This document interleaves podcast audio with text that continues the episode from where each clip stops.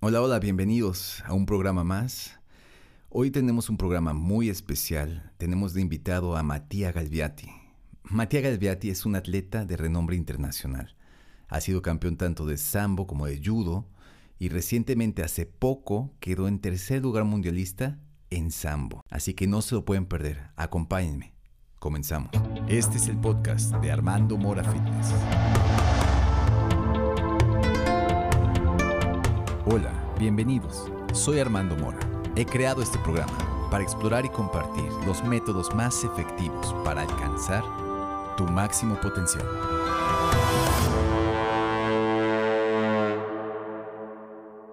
Hola, hola Matías, ¿cómo estás? Chao Armando, hola a todos y todo bien aquí. Aquí vamos a casi empezando el autumno. Qué bueno Matías. Es un placer tenerte por aquí. Pues bueno, quiero que nos platiques un poco sobre ti. ¿Cómo describirías la vida de Matías Galbiati? ¿La vida actual? Ay, muy activa. Pues yo soy un carabinieri, un policía aquí en Italia y pertenezco a una unidad investigativa particular. Entonces el día tengo mis horas de servicio, luego vengo a la casa y ahí me ocupo obviamente de la casa, de mi hija, y la noche voy a entrenar. También puede ser que me voy a entrenar muy temprano en la mañana antes de hacer servicio y también hago entrenamiento la noche y estudio porque también empecé otra carrera universitaria. Yo estoy licenciado en Historia y estoy haciendo una carrera de especialización siempre en Historia y entonces ahí también intento recortar tiempo para estudiar. Excelente, tienes muy ocupados tus días, Matías. Pero platícame un poco sobre en qué proyectos estás trabajando actualmente. ¿Deportivo? Sí. Bueno, deportivo estamos preparando el campeonato mundial que va a ser en Uzbekistán en noviembre. Debíamos supuestamente hacer otras competencias, una Rusia, una Bielorrusia, pero con lo del COVID... saliendo de Italia era difícil porque se debe hacer muchos días de cuarentena ya, entonces nada más estamos preparando y vamos con eso. Y ahora me estoy también cuidando de una lesión en la rodilla que ya son meses que va empeorando y ya estoy empezando una terapia, pero aparte de eso, por esto mi entrenamiento está siguiendo bien, me siento bien, sobre todo físicamente, mi preparador me está preparando excelentemente. Oye, pues platícanos un poco de eso. ¿Qué es lo que haces en tu día a día para poder estar en forma y competir al más alto nivel? ¿Cómo se prepara un atleta para competir en un campeonato mundial? Bueno, ya yo tengo 35 años, entonces estoy en una parte de mi carrera donde se necesita entrenar menos porque se entrena mejor. O sea, ya tengo muchas lesiones, traumas y muchas también operaciones cirúrgicas, entonces ya no me puedo entrenar como antes cuando yo estaba cuando hacía judo, la calificación olímpica, antes de empezar a hacer sambo. Estaba en un club profesional de judo, pues obviamente nada más hacía eso todo el día. Ahora con todas mis actividades de trabajo y de familia ya no se puede, pero estoy en una etapa más madura donde todo lo que yo hago, cuando yo entreno, lo optimizo. O sea, yo me doy cuenta que cuando tenía 25, desechaba muchas energías mentales y físicas. Ahora, si yo hago una hora de entrenamiento, una hora y media, esa hora y media es completa. O sea, siento que la estoy aprovechando completamente. Entreno mejor. Y lo mismo se refleja en cómo lucho. Desperdicio menos energías. Me aprovecho más de los errores de los otros, me aprovecho de, no sé, de la, ya sabes, ¿no? De la vehemencia, de la fuerza que le mete un muchachito. Porque sí, yo tengo mucho cardio y todo, pero me doy cuenta que mis tiempos de recuperación son más largas. Pero me doy cuenta que tengo más capacidades estratégicas de un chico de 22, que a lo mejor bajo otros perfiles sí me ganaría, pero... ya sabes, sé cómo, no sé, me peleo, cómo demotivarlo, cómo hacer esas cosas de que le hagas perder tiempo, que lo hagas nervioso, ya lo entiendo. Son cosas que uno llega con la edad y Por eso es que todavía puedo estar en el nivel más alto a nivel mundial. Yo siento que también es por esto, porque también he debido cambiar mucho el modo de pelear, porque ya con todas las lesiones que tuve, no puedo hacer muchas cosas que podía hacer antes. Entonces completamente transformé mi manera de pelear. Pues claro, no es lo mismo un guerrero experimentado a un guerrero joven. Con la edad viene la sabiduría, entonces ya sabes qué funciona, ya sabes escuchar más tu cuerpo, entonces hasta cierto punto tienes ciertas ventajas. Y eso es importante, yo creo, y eso va a marcar una nueva etapa en tu carrera. Pero quisiera que me platiques un poco sobre cuántos días a la semana entrenas, cómo periodizas el entrenamiento para llegar lo más fuerte posible a tu competencia. Allora, yo tengo 6 días a la semana de entrenamiento. Son los 4 días de preparación física. Actualmente, como estamos lejos de la competencia, estoy haciendo, como se dice, estamos trabajando mucho en lo que es fuerza maximal. Entonces tengo cargas muy altas de pesas 4 veces a la semana y 4 veces y 5 veces a la semana hago sambo. Entonces hay 3 días en que debo hacer en la madrugada preparación y en la noche sambo, y otros días que tengo o solo preparación o solo sambo. Nada más descanso un día a la semana y ese día me lo paso, a lo mejor hago voy trotando o algo muy, muy, muy, muy ligero. Pero 6 veces a la semana sí. Y vabbè, lo que estamos haciendo también ahora es mucho trabajo técnico y mucha cantidad. O sea, también los sparring los hacemos muy largos y todavía estamos haciendo poco trabajo específico, estratégico. Y eso va a empezar, pienso, en un par de semanas. Entonces te digo, estoy en la etapa. Además, ahora me debo cuidar mucho con eso de la rodilla. Y si no estoy, yo personalmente no estoy haciendo mucho sparring. Entonces aprovecho para hacer más técnica. Pero lo máximo que me estoy concentrando ahora sí es esto de la preparación física. Y te digo, yo tengo un entrenador muy bueno, que es un compañero de Nacional. Él básicamente entrena CrossFit, pero lo que hace él para mí es un tipo de entrenamiento que estás inspirando a CrossFit, inspirando a halterofilia, pero en función de los luchadores, que él sabe bien que necesitamos porque uno de nosotros. Entonces entiende también él todo lo que me propone, dice, todo lo que te estoy proponiendo, yo ya lo probé sobre de mí. Lo que siento que sirve, te lo doy, lo que no siento, no sirve. Y, por ejemplo, hablando más específico de ejercicios, lo que hacemos mucho, ejercicios de fuerza monopodálicos sobre una pierna. Por ejemplo, deadlift con una pierna. Deadlift clásico, deadlift con una pierna, squat búlgaro, que es con una pierna. Porque al final cuando tú peleas, luchas, muchas veces, la mayoría del tiempo tú empujas con una y la otra la levantas. Y entonces también estaba trabajando mucho con esto y te digo, yo me siento bien y desde que él me sigue, le metimos medalla mundial el año pasado. Ok. Entonces, te digo, yo siento que es funcional a mí.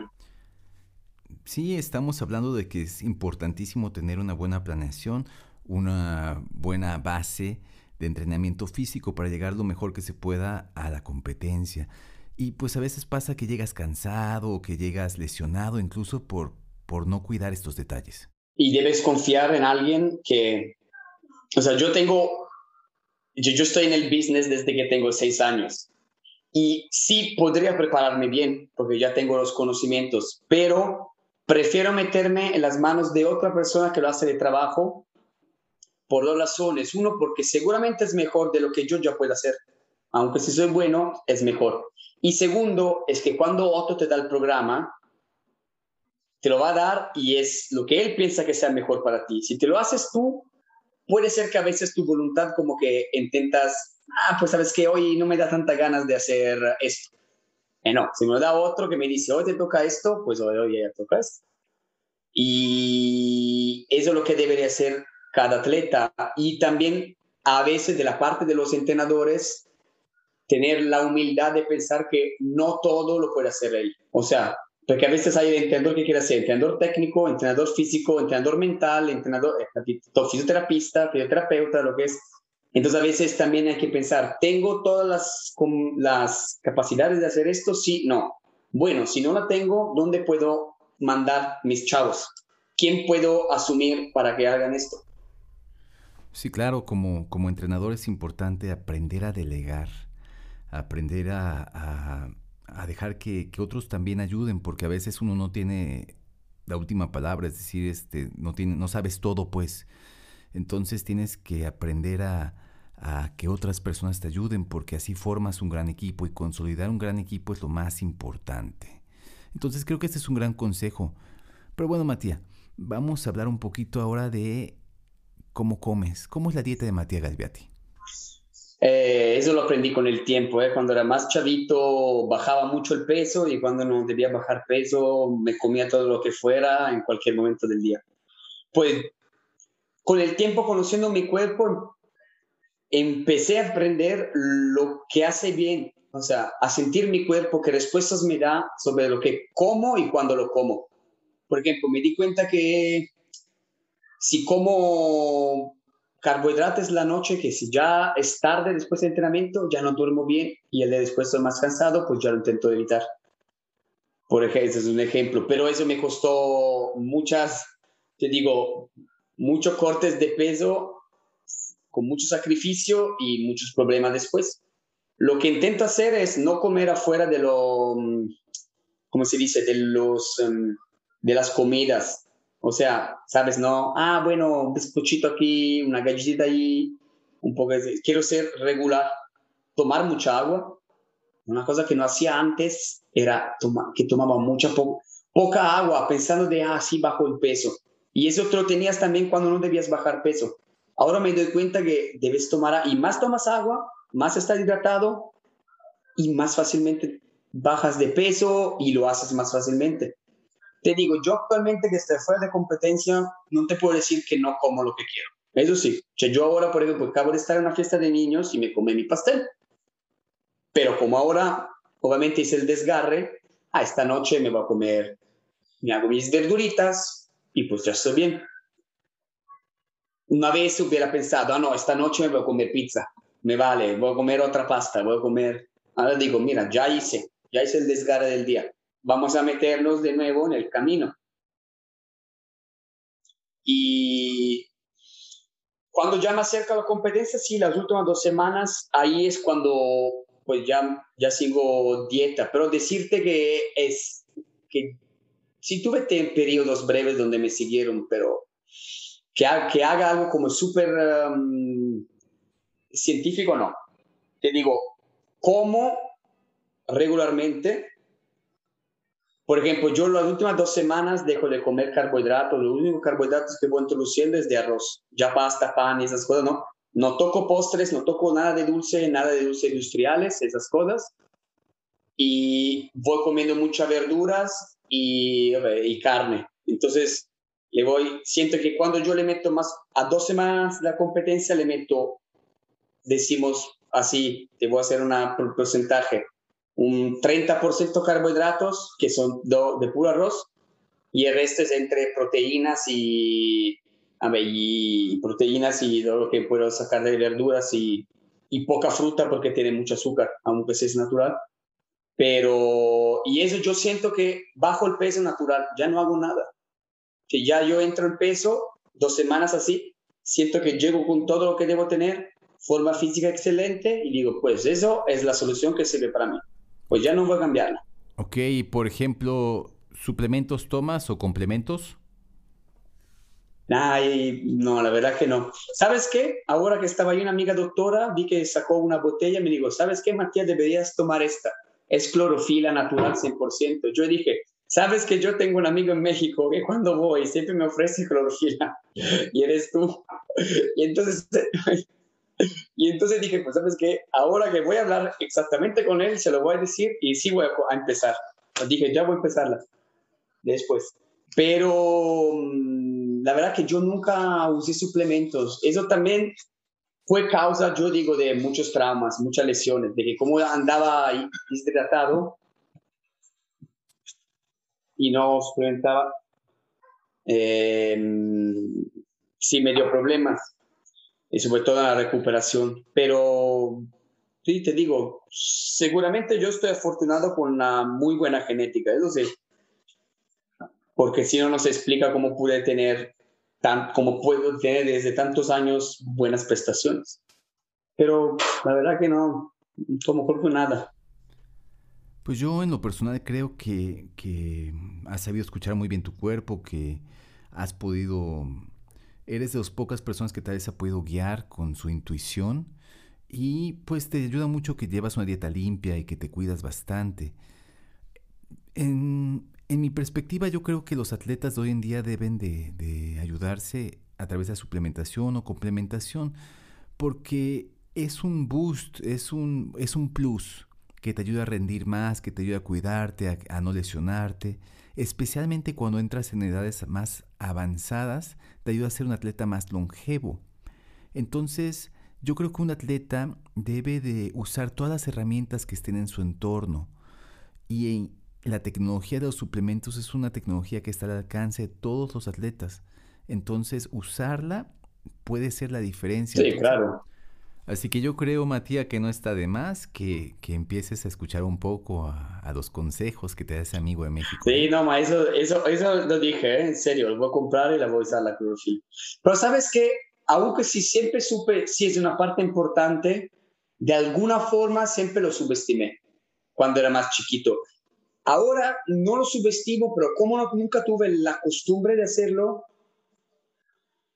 no lo pienso, y la verdad que sería el momento más oportuno por la edad, por todo el transcurso de lesiones, por la vida muy activa que llevo, pero de verdad no me meto. Por eso que cuando la vi ahí, como que dije, esa es como una señal. Yo creo que sí. Porque voy a hablar con Armando, que siempre me dijo de la clorofila y me saca la clorofila. Pues yo creo que es por algo, Matías, ¿eh? Hay que la voy a comprar. Eso. Sí, Matías, yo creo que es muy importante suplementarse. Yo creo que la nutrición y los suplementos son una bendición para los atletas, porque nos ayudan a recuperarnos, nos ayudan a rendir más incluso a veces. Entonces, que si está a la mano y se puede acceder a ellos, adelante, ¿no?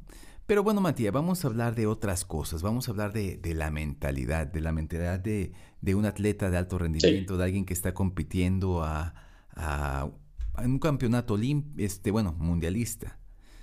Entonces, háblame de qué es lo que te hace seguir a ti adelante, qué es lo que te hace continuar cuando sientes que ya no puedes. Mira, yo siempre, con el tiempo, o sea, una vez era quiero ganar, quiero estar ahí, ¿no? ¿Entiendes? Quiero estar al tope, quiero que todos vean que yo estoy al tope. Ya estoy en una fase donde digo, sí, me gusta que los otros me digan bravo, pero pues, ya no me interesa tanto, ya estoy enfocado en que por qué lo hago, y pues yo nada más entendí que mi naturaleza es esta, o sea, mi naturaleza es, mi esencia es la lucha.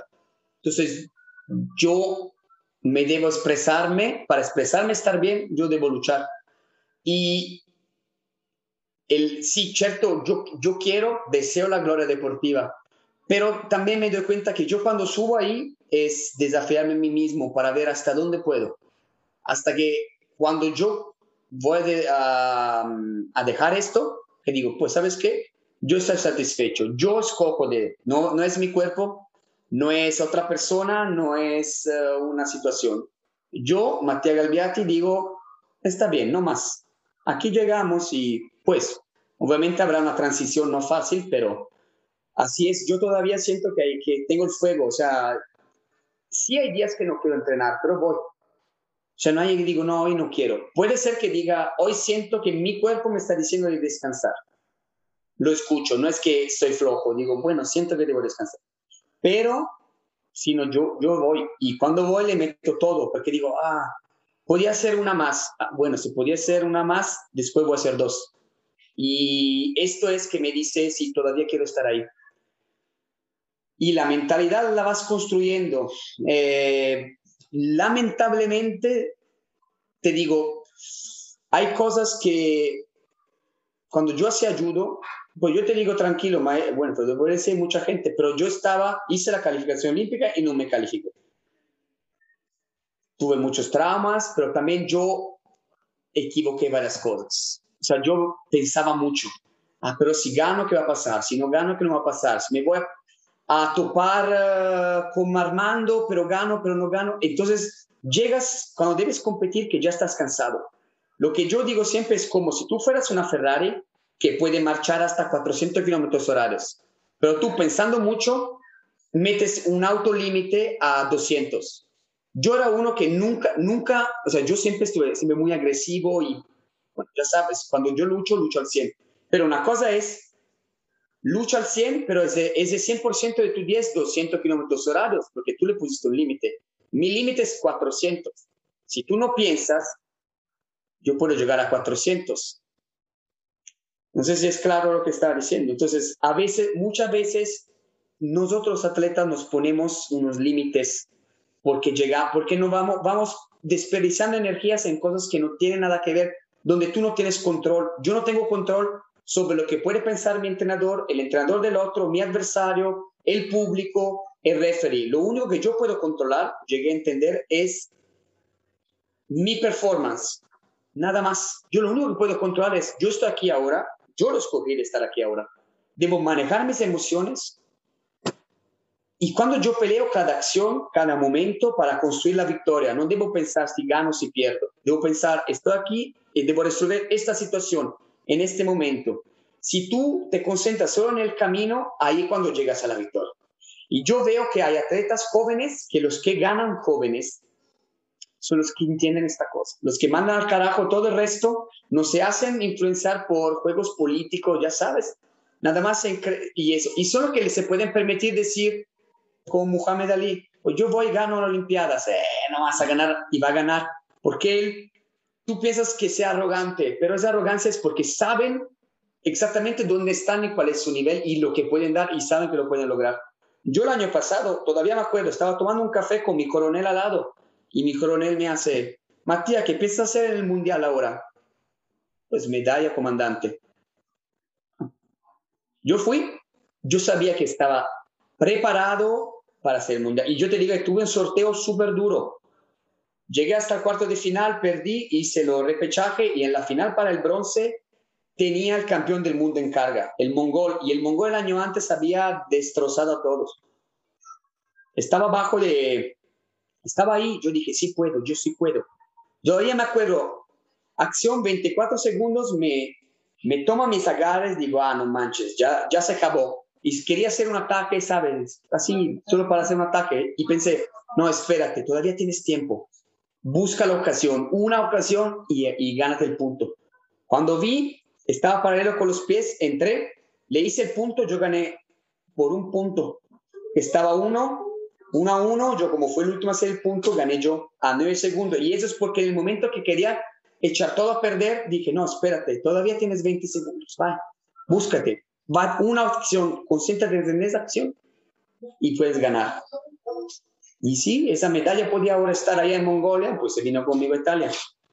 Y ahí cuando dije, esto es ser campeones. El campeón no es el que gana siempre haciendo espectáculo. El campeón es el que cuando la situación difícil requiere una solución, él está ahí para solucionarla.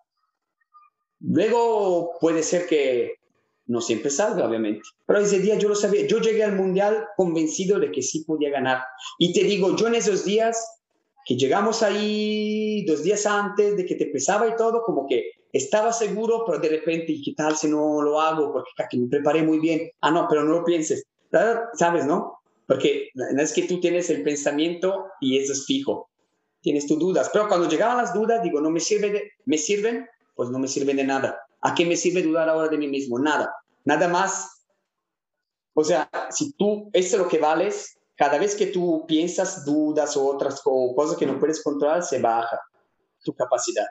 Mi capacidad, la performance es mi capacidades menos todas las interferencias externas. Si todo te la mandas al carajo, tú puedes expresarte lo máximo, que a lo mejor no vas a ganar porque puede ser que los otros sean más fuertes que tú. Pero sabes que todo lo que hiciste estaba bien y era tu máximo. Luego vamos a trabajar en lo que no funcionó. Sí, porque cuando das el máximo no te arrepientes de nada, porque sabes que diste el todo. Es cierto.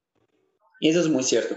Es que a veces uno piensa que son afirmaciones banales porque se repiten muchas veces, pero se repiten muchas veces porque son verdades. Exacto. Simplemente es eso. Pues sí, yo creo que dejar todo, ahora sí, dejar todo en la batalla, dejar todo en el campo, nunca te va a dar arrepentimientos. Uno se arrepiente cuando no da todo. Ahí es cuando vienen los arrepentimientos y los lamentos, ¿no? Pero bueno, Matías, háblanos un poco de qué opinas tú que se requiere para poder competir a más alto nivel. No, la voluntad es todo. No debes tomar excusas. Debes entender que porque es que es un argumento muy difícil. Ahora, seguramente lo primero es tu voluntad debe estar al menos al nivel de tu deseo. O sea, si tú deseas ganar la Olimpiada, pero tu voluntad de entrenar es poca, ya valiste mal. Tu deseo es ganar la Olimpiada, tu voluntad debe estar al mismo nivel. Debe hacer todo lo que sea necesario para la Olimpiada. Luego, debes meter en manos de profesionales, de personas que saben lo que hacen y que quieren dártelo. Porque sí, obviamente, a veces también es fortuna. A veces te encuentras con un maestro de judo que si te lleva a nivel... Bueno, luego te dice, no, ma, quédate conmigo, yo te puedo llevar a la Olimpiada. Y luego no, ¿por qué? Por ejemplo, mi maestro me llevó al punto de estar en la Nacional Mayor de Judo. Y en un punto me dijo, ¿sabes qué, Matías? Yo te llevé hasta acá. Más de aquí, yo no puedo porque no tengo recurso humano, porque tu compañero no están ya a tu nivel. Y no creo tener yo las capacidades. Me dijo, te debes ir y aquí como a media hora de mi casa y donde todavía hago sambo, porque hay judo sambo. El entrenador es un medallista mundial de judo, olímpico y bla, bla, bla. De ahí yo entré en un club profesional. Me entrenaba ahí, pero era un club profesional que me pagaba. Pero si mi maestro me hubiera dicho, no, quédate conmigo, yo te puedo llevar a la Olimpiada. No era cierto. Y eso pasa muchas veces y quema muchos atletas. Luego el atleta, yo no lo hice porque yo era de, bueno, me vendo y voy a entrenar, me vendo y voy a pelear. Es la primera tarea del atleta es cuidarse. Escuchar tu cuerpo. Si debes meter hielo, debes meter hielo. Si debes descansar 2 días, descansa 2 días. Si estás lesionado, vas a hacer otras cosas. Estás lesionado en la rodilla, pues perfecto, vamos a hacer lo que podemos. Pero no vamos a hacer todo. Eso debes saberlo. A veces uno debe ser necio y decir, quiero hacer esa competencia a fuerza. O perdí una competencia, quiero hacer otra porque quiero levantar mi moral. No, cada cosa tiene su momento. Y sobre todo, tener la humildad de escuchar quien sabe más que tú. Si tu entrenador, tú confías en él, debes confiar en el trabajo que estás haciendo con él, con tus compañeros y en lo que te dice. Porque a veces cuando llegas a un buen nivel, a lo mejor yo también me había pasado. Piensa de saber todo, de saberlo más, porque eres más joven, porque, pero él no sabe, porque sí, ok, en sus tiempos. No es cierto. Entonces siempre una cuestión de confianza, de fortuna encontrar a las personas buenas, de confianza y de humildad entre las partes que están involucradas. Y luego el resto, bueno, estar siempre listo. Entrenarte y estar siempre listo para lo que sea, porque nunca sabes que se te va a dar un chance. MMA, se rompe uno y a la semana te llaman para un main event. Como muchos, bueno, ahora ya no tengo, sí, entreno tranquilo, luego cuando me dan una pelea, no, porque no sabes que en el momento que tú no estás entrenando, otros están entrenando y ellos sí van a acapararse esa oportunidad. Tú no, ¿por qué? Porque no te daba ganas de entrenar como debías en ese momento, solo porque no tenías competencias o no tenías peleas. Eso sí, y estar preparado físicamente, porque cualquier deporte ahora requiere mucha intensidad física. Pues ya el deporte, la esfera técnica se redujo en favor de la esfera física. Cualquiera. A lo mejor la técnica se afinó en unos aspectos, sobre todo estratégicos, pero yo también ayer estaba viendo voleibol, que me gusta mucho, y estaba las semifinales de Europa, semifinal Campeonato Europeo Italia-Serbia, ganó Italia, Yo me acuerdo cuando era chico que veía la voleibol. Es técnico, pero es fuerza, es potencia. Una vez tenía más jugadas diferentes. Y lo mismo lo ves en nuestros deportes de lucha. Si no sabes pelear, si no sabes luchar, no vas a ningún lado. Pero si tú sabes luchar, yo sé luchar, pero yo hago 200 kilos de squat, pues puede ser que yo te gane. Entonces los aspectos que cuidar son muchos. Pero yo digo, lo que siempre va a estar a base de todo es la voluntad.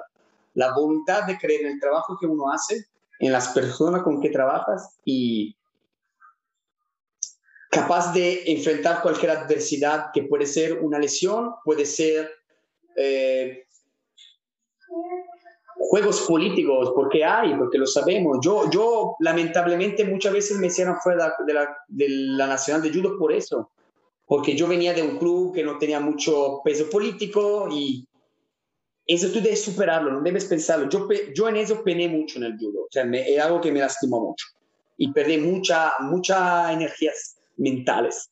Debe decir, me vale madre, ¿sabes qué? Yo soy el mejor, lo voy a demostrar, no hay problema. No me mandas hoy, no me mandas mañana, me vas a mandar a tercera. Porque en un punto no te queda de otro. Y eso es el campeón, la fuerza de voluntad. Así es, enfrentar todo lo que sea y hacer todo lo que se necesite. Y en el específico, en el momento, cuando debe estar siempre preparado. Luego son discursos generales, creo que lo que es eso. O sea, el campeón se hace con el sacrificio, el campeón se hace con las ganas, con la garra, con la hambre, el hambre de ganar, el hambre de sobresalir. Ese es un gran consejo, eso es sumamente importante. O sea, seguir adelante a pesar de la adversidad, seguir adelante a pesar del miedo, seguir adelante. Tener esas ganas de hacer las cosas. Entonces yo creo que es muy importante para los que nos están escuchando, para aquellos que están sintonizando con nosotros, quedarse con esta idea de no rendirse, porque solamente triunfa el que no se rinde. Claro. Pero bueno, Matías, hablemos un poquito de algo muy importante. Es una pregunta que yo creo que te va a gustar. Dime, Matías, ¿cómo te gustaría a ti ser recordado? ¿Cómo quisieras que la gente recordara a Matías Galbiati? Mira, a ver, lo que yo quiero cuando termine es estar feliz de mi camino, de todo lo que he hecho. Pero mi legado, mi recordado, que yo probablemente no habré sido el más fuerte, pero el más valiente. O sea, lo que cualquier persona te podrá decir, yo lo sé, que te dice ahora todavía es, a lo mejor me caía mal, porque sí, obviamente no puede ser. Hay gente que yo sé que dice, a mí me cae mal, pero es un guerrero. Pero nunca rechazó un desafío. Nunca, ¿sabes? No, hizo la primera dama. Y yo siempre he peleado en cualquier estado físico, ¿eh? Desde tener un ligamento roto a lo que sea. Y eso, lo que quiero ser yo es que cuando dicen, ah, sí, Galbiati, guerrero. Eso. O sea, todo lo que le llegó, todas las injusticias, lo que sea, pero él ya estuvo y nunca le dejó nada, ni un centímetro. Yo ni un paso atrás. Ese es el legado. Y eso también lo que ya estoy en esa etapa de que quiero transmitir algo a los chicos, ¿no? Del gimnasio, de judo y de sambo, como entienden, o sea, yo sé por lo que están pasando, porque yo pasé, pero a veces me doy cuenta que no es fácil, que no te escuchan porque, ah, no, sí tiene razón, pero, o sea, tiene razón, pero no lo voy a hacer. Y tú dices, deben topar con un muro. Cuando topan con el muro, pero es que le digo, es que antes entiendes estas cosas, que yo lo entendí tarde, más pronto vas a ser fuerte, más pronto vas a sacar todo tu potencial. Pero entiéndelo ahora. Y o sea, yo quiero transmitir a los chicos, no quiero hacer eso que dice, ah, pero en mis tiempos, ah, no, pero ahora son así, cuando éramos nosotros. Sí, es cierto.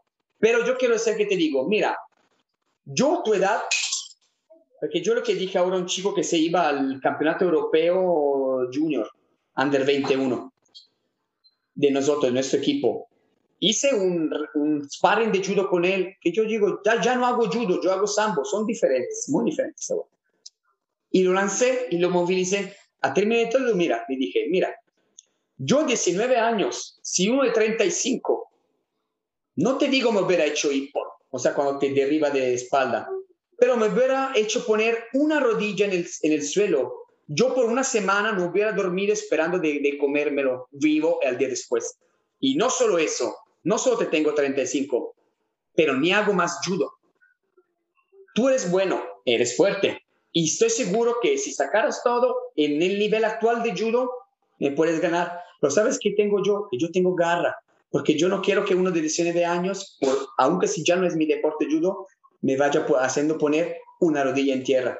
Entonces yo te voy a pegar para que aprendas. Porque no puede ser que cuando sientes dos agarres fuertes, pues ya te siento que te estás aflojando. Debería dar, pues sabes ya, como, no remordimiento, como que estás ahí diciendo, no mames, la próxima vez que voy, sí, lo debo lanzar. O sea, y eso es lo que quiero transmitir, eso es el hambre. El hambre es esto. Yo no vengo de un barrio. Pero tengo la misma hambre que pueda tener un Canelo que no tenía nada en el deporte. Porque yo sí, si estoy ahí, yo escogí de estarlo. Y si quiero estar ahí, quiero estar al 100 y ser la mejor versión de mí misma. O sea, pelear hasta la muerte. No me interesa. Y a veces veo que falta eso. Y sobre todo que falta en los que sí pueden llegar arriba. Eso es siempre cuestión de cuál es tu deseo, cuál es tu voluntad. ¿Cómo estamos? La voluntad de estar siempre acá. De hecho, yo ya tengo mi epitafio cuando moriré que me deben poner. ¿Ah, sí? Sí, ya me lo escribí.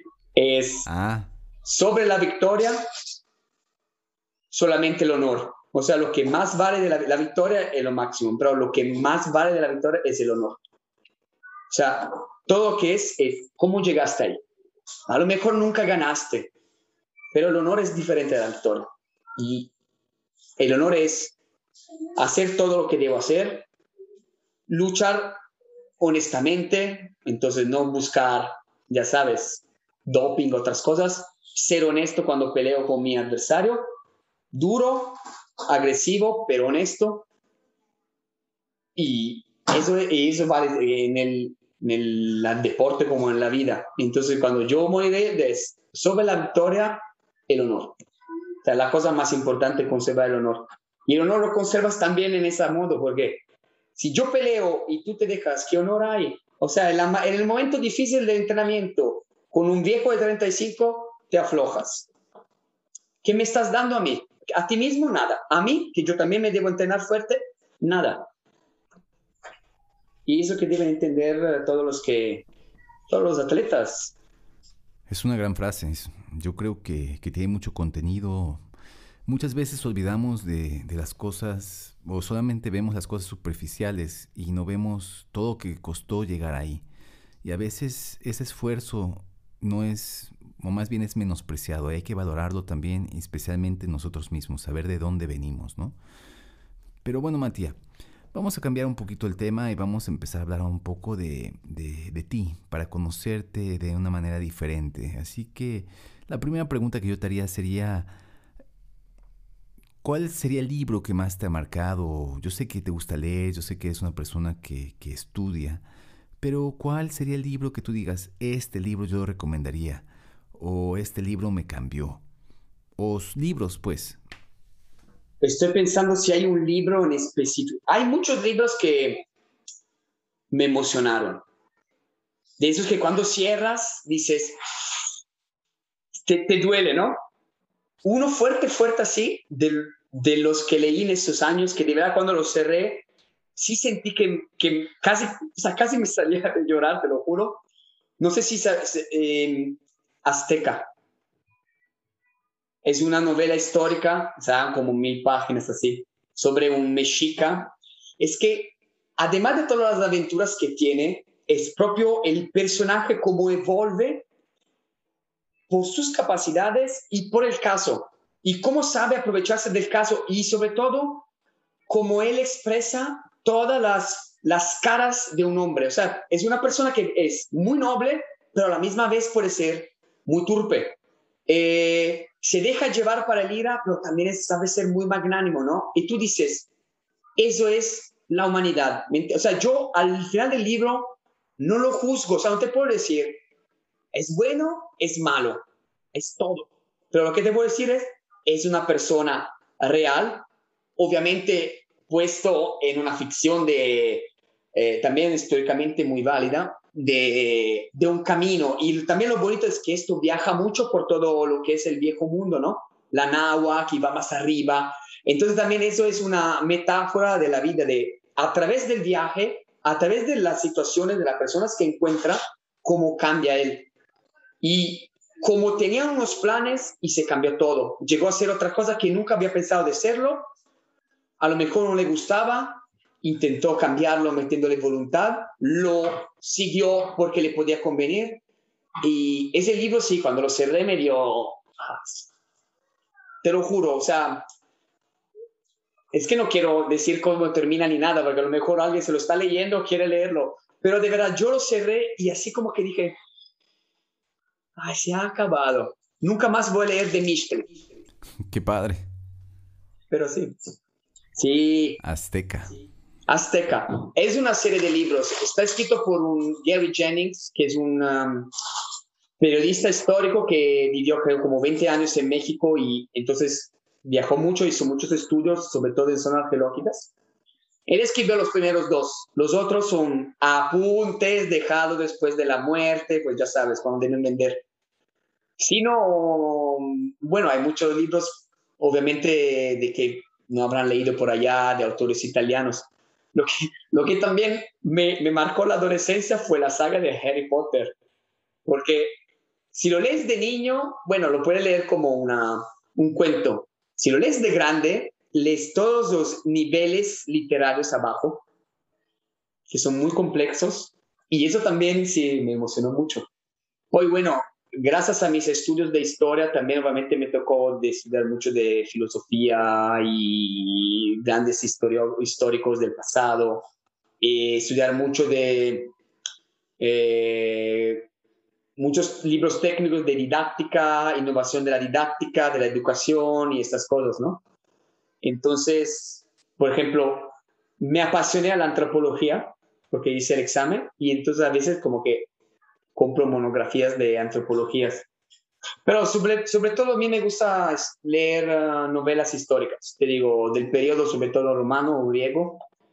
Y, no, ¿sabes qué? Pero estando en algo que tú puedes haber leído, de Alejo Carpentier, El reino de este mundo y El siglo de las luces. En español, El siglo de las luces.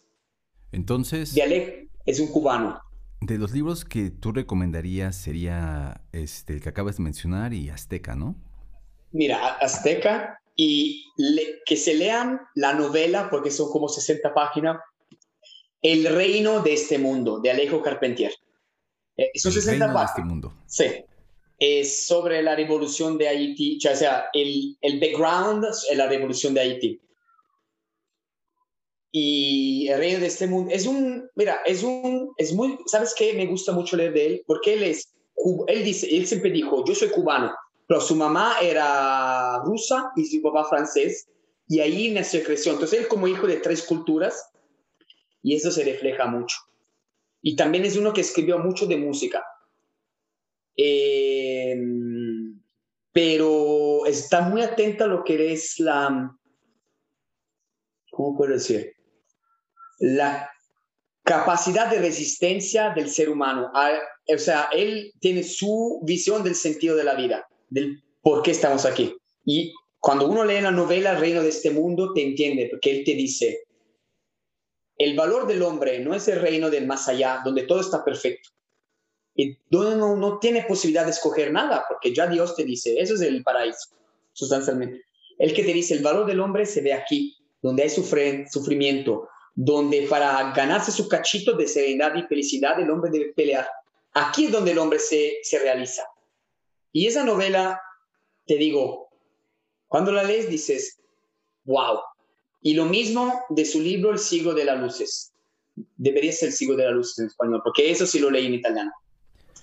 Pues yo creo que es una muy buena selección de libros. Yo en lo personal las voy a checar y ya comentaremos al respecto. Y yo creo que también los que nos están escuchando parecen libros muy interesantes. Pero bueno, vamos a cambiar un poquito otra vez y vamos a hablar un poquito de ¿cuáles son las personas que más han influenciado en tu vida? A ver, mencióname una o dos. ¿Quiénes serían? A ver, yo tengo, bueno, mi mamá. Es que nosotros tuvimos un periodo muy turbulento cuando se separaron mis papás porque tuvieron muchas deudas que dejó mi padre y nos estaban quitando hasta la casa. Y mi madre ha debido trabajar mucho. O sea, yo me acuerdo que de noche a veces se la escuchaba llorar por cuánto trabajabas, por el cansancio, ¿no? Y sí, o sea, nos faltaron cosas ahí, pero salvó la casa y te digo, no nos faltó nada porque... Por ejemplo, yo era en el periodo que ya empezaba a salir, tenía 14, 13, 15 años, ya le daba todos los días al judo, ya era vicecampeón italiano de mi clase de edad y todo. Y a mí nunca me faltó para hacer eso, ¿me entiendes? Porque ella dice, yo sé que ese es tu sueño, no te voy, ¿no? ¿Me entiendes? Entonces, o sea, mi madre me inspiró a entender qué es la disciplina, la capacidad de sacrificarse para otras personas. Luego mi maestro de judo, porque para mí es un segundo padre, o sea... Yo crecí con él desde que tengo 6 años y de verdad crecí con él porque estaban todos los días y era algo que va más allá del judo, del deporte. Y, o sea, era uno de que íbamos a la competencia, salía bien, salía mal. Bueno, salía mal, peleabas, ya sabes, ver carajo y todo, 1 minuto. Después, ¿sabes qué? Vamos a platicar en el gimnasio, vamos a ver qué no funcionó. Ya vamos a cenar y a hablar de otra cosa. No era de esos que, no, porque tú, sí ganaste, pero no, o sea, ok, bueno, lo platicamos, ahora ya vamos a echar fiesta, ahora ya vamos a hablar de otra cosa. Que eso es, y te digo, y también mi padre sí fue desmadroso en eso, pero yo cuando crecí, inesperadamente, muchas veces fui buscándolo porque me di cuenta que de adulto era el papá con... una sabiduría popular, definémosla, que sí me ayudó mucho en muchas situaciones. Y yo naturalmente me acerqué a él por eso, porque no sé por cuál razón, quién sabe. En esos momentos de la vida yo sabía que él estaba ahí. Y sabes que dos cosas me enseñó mi padre, 2 cosas. Una es que yo cuando era chico sí me imputaba, porque digo, no me vale, ¿cómo te fue la competencia? Y el tercero, pero te divertiste.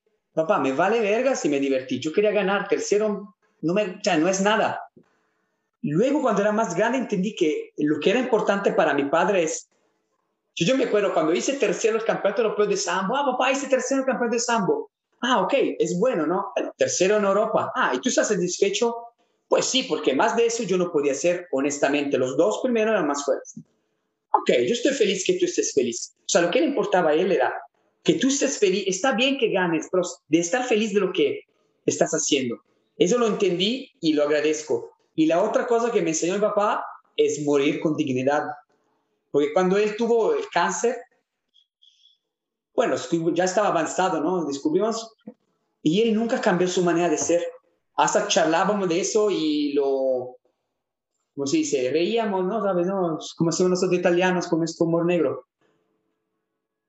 Y, o sea, ¿qué me enseñó él? Es morir coherentemente con lo que fue tu vida, con dignidad. O sea, yo me acuerdo que cuando el último día que llamamos los doctores que vinieron para echarle morfina, ¿no? Estaban llorando, la doctora y la enfermera. Me dijo, yo nunca vi una persona así muriendo con esta serenidad, dignidad y todo.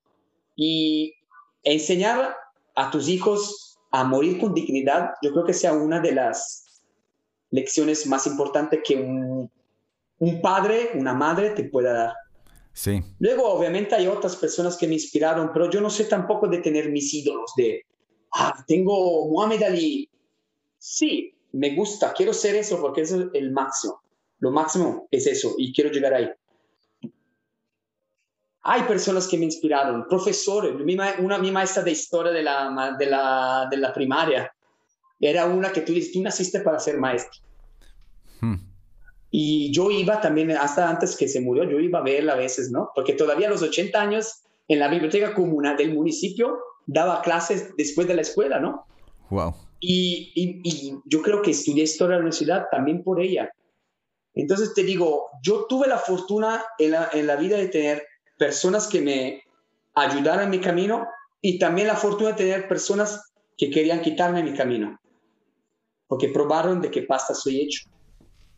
Sí. Y de hecho yo, ¿dónde voy? Yo sé que puedo caminar cabeza alta. Yo veo, cuando me meto, cuando a veces voy a ver competencias de judo, yo veo la gente cuando me ve que cambia lado o baja la cabeza o te viene a saludar humildemente. Ah, no, pero al tiempo, ¿sabes? No dependía de mí. Yo no te pregunté nada, le dije a un ex entrenador nacional. Te dije, sí, porque nunca te dije nada. Pero el hecho que tú te estás disculpando es porque sientes de tener alguna culpa hacia mí. Yo voy caminando. Esa es cuestión siempre de honor. Yo nunca llegué a compromisos de chinchillos y esas cosas. Por eso que cuando podían, sí me zafaron. Claro, claro. Muy bien, Matías. Me agradezco mucho que nos hayas compartido esto. Fue una historia motivadora. Me tocó, me hizo sentir y creo que eso es parte de conocerte así más, es parte de saber quién es Matías, ¿no? Entonces, estoy muy agradecido contigo que nos hayas brindado este tiempo, que nos hayas compartido tu experiencia y que hemos estado conviviendo y disfrutando amenamente de esta charla. Pero vamos a empezar a cerrar y deseo hacerte una última pregunta. La pregunta sería así, Matías. Si tú fueras el entrevistador, ¿qué pregunta te hubieras hecho? Buena pregunta esta. Ay, me estás tomando... Yo pienso que me preguntaría si soy un hombre feliz. Yo sé que la felicidad no es algo que uno puede ganar una vez por todas, pero es un estado. Y si tú me preguntas, ¿estás feliz? ¿Estás satisfecho? ¿Querías cambiar algo? O yo te voy a decir, yo me siento un hombre feliz, con todos los desafíos cotidianos que puedo tener y todos los desafíos extraordinarios. Como todos, no tengo remordimientos. Seguramente tengo un sentido de poder hacer mejor. Pero también yo sé que todo lo que yo hice, justo o no justo, me llevaron aquí. Y yo estoy... honestamente orgulloso, sin ninguna arrogancia, de la persona que soy. O sea, yo me veo y digo, sí, puedo ser siempre mejor, claro. Pero sí estoy orgulloso de lo que soy, de quién soy y de lo que soy. Y yo creo que esto no tenga precio. No sé si... Yo espero que todas las personas, o por lo menos la mayoría, se vean al espejo y sientan eso por sí mismos. No lo creo. Que yo veo que mucha gente existe, pero no vive. Espera que el tiempo se va, y el tiempo no es poco, es que se desperdicia el tiempo, la vida. Si tú Séneca, un filósofo estoico romano, decía, el tiempo no es poco, depende del uso que tú haces del tiempo. Una vida puede ser breve, y te decía, Alejandro Magno vivió 33 años, pero vivió como él quería, sin llegar a este tipo de comparación. Pero depende cómo tú quieres vivir, y eso es lo que yo dije a mi papá. Papá, dije, mi vida, de las últimas cosas que me dijo fue, mi vida fue una aventura, y sí es cierto. Sí, él tuvo otros hijos, ya somos 4, con otras 2 esposas, y era uno que vano se los creció, pero al final todos estamos ahí. ¿Por qué digo? Porque lo que nos pudo dar era eso, no le podían pedir otra cosa diferente. Y él dijo, mi vida fue una aventura, pero ya. O sea, estoy bien, estoy listo para irme a otra cosa. No sé qué habrá, pero yo estoy listo. Yo quiero llegar a ese punto. Yo quiero que cuando deba morir, quiero morir de pie, que me levanten, porque siempre, como decía Vespasiano, un emperador romano debe morir de pie. Ayúdeme a levantarme. Y yo quiero que con las personas que yo amo, sienta su amor y que yo digo, ¿sabes qué? Ya vamos por otro viaje. Yo... lo que debía hacer aquí, lo hice bien. Lo que pude. Con todos mis errores y mis logros. Pero yo quiero irme, cerrar los ojos con la sonrisa. Y que todos, por lo que pueda ser el momento triste, que tengan una sonrisa también, ¿no? Eso es lo que quiero. Qué padre, Matías, qué padre que tengas esas ideas, esas expectativas y cosas, que las hayas podido compartir con nosotros. Agradezco mucho este tiempo, agradezco que hayamos podido compartirlo. Pero bueno, ya vamos a tener que empezar a cerrar. Y yo quisiera saber si nos puedes compartir tus redes sociales para que la gente que nos escucha te pueda seguir por estos medios. Sí, ves? Pues si quieren, miren, no estoy muy activo en Facebook. Tengo una página, pero... si me pueden seguir más, si quieren, en Instagram soy Matías con _T _ Galbiati 86. Muy bien. Seguro si van buscando a Armando Mora Fitness, ahí me van a encontrar entre los followers. Pero pues ahí le meto. Pues ahí tenemos sus redes sociales. Sigan a Matías Galbiati, es un gran atleta, nos va a dar grandes sorpresas. Pues bueno, muchas gracias, Matías, por tu tiempo. Gracias a ti, Armando, y pues nada, espero, yo me la pasé bien. Pues por aquí también nos la pasamos muy bien y yo estoy seguro que todos los que nos escucharon disfrutaron mucho tu historia. Muchas gracias a todos por escucharnos. Síganme en mis redes sociales, estoy como Armando Mora Fitness. Hasta la próxima. Gracias, muchas gracias.